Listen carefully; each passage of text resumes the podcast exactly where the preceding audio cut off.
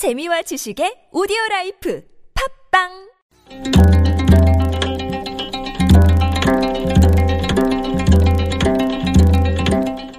한문학자 장유승의 길에서 만난 고전 중국 명나라 학자 여곤이 말했습니다. 당연이 있고 자연이 있고 우연이 있다.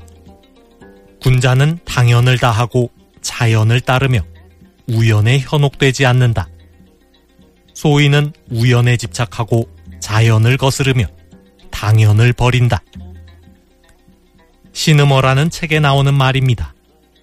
당연은 마땅히 그러한 것, 자연은 저절로 그러한 것, 우연은 어쩌다 그러한 것입니다.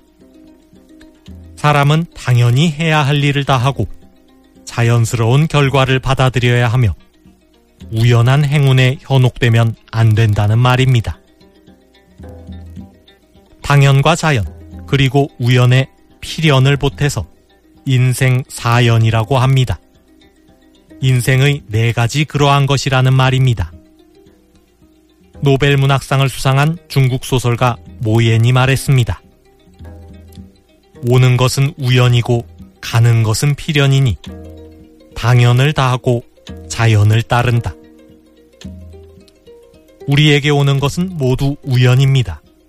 권력도 재산도 행복도 심지어 사람도 모두 우연히 오는 것입니다. 노력으로 오게 할 수도 있지만 열심히 노력했는데 오지 않는 경우도 많습니다. 우연이라고 말할 수밖에 없습니다. 이렇게 우연히 우리에게 온 것들은 때가 되면 떠나기 마련입니다. 늦고 빠르고의 차이가 있을 뿐 모든 것은 때가 되면 가는 것이 필연입니다. 오는 것이 우연이라면 바라는 것이 오지 않는다고 속상해할 필요가 없습니다. 우리가 할 수 있는 것은 당연히 해야 할 일을 하면서 오기를 기다리는 것 뿐입니다. 가는 것이 필연이라면 가는 것을 아쉬워하며 억지로 붙잡을 필요가 없습니다. 붙잡아도 가는 것을 막을 수는 없습니다. 자연스럽게 흘러가도록 내버려 두어야 합니다. 오는 것은 우연, 가는 것은 필연, 당연을 다하고 자연을 따른다. 마음을 다스리는 인생 사연입니다.